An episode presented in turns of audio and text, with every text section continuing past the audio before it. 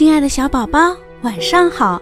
我是简简妈妈，又到了今天晚上给你讲故事的时候了。今天晚上，简简妈妈要给你讲的故事名字叫做《狗熊先生举重》。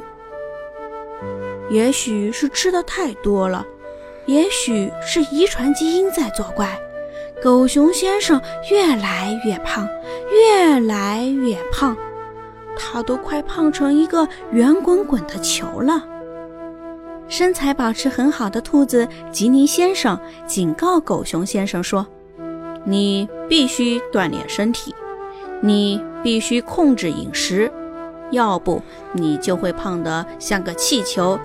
最后，最后怎么样？”狗熊先生有点担心地问。“最后，啪的一声爆掉。”兔子吉尼先生做了一个挺可怕的鬼脸，狗熊先生开始担心起来。第二天一早，狗熊先生就爬起床，他走出自己的院子，穿过落叶满地的小路，来到森林里。狗熊先生想：我锻炼什么呢？跑步、跳高，还是和谁来场拔河比赛？最后，他看到河边有朵大蘑菇，大蘑菇长得很漂亮，很精神，不胖也不瘦。大蘑菇身体这样好，狗熊先生心里想着，主要是他每时每刻都举着他们家的大房顶。我也可以练练举重呀。这时，他看见路边有一段挺粗的枯木头。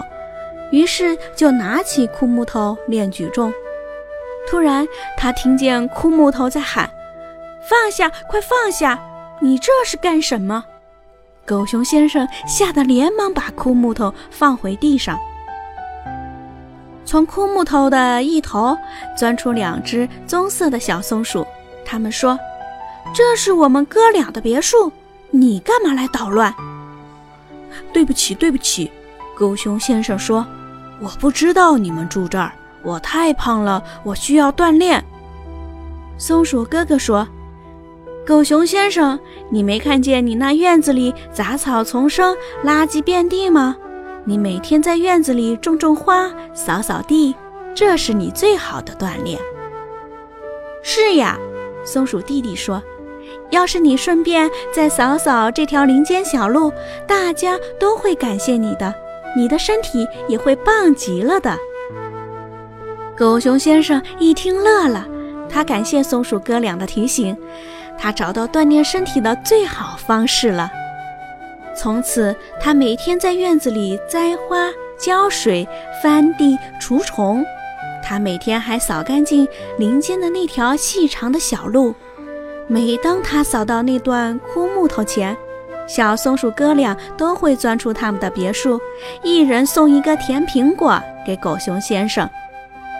有了愉快的劳动，有了甜苹果，狗熊先生的身体棒极了。亲爱的小宝宝，这就是今天晚上简简妈妈给你讲的故事《狗熊先生举重》。希望今天晚上的故事依然能够伴随你温暖入睡，宝贝。晚安。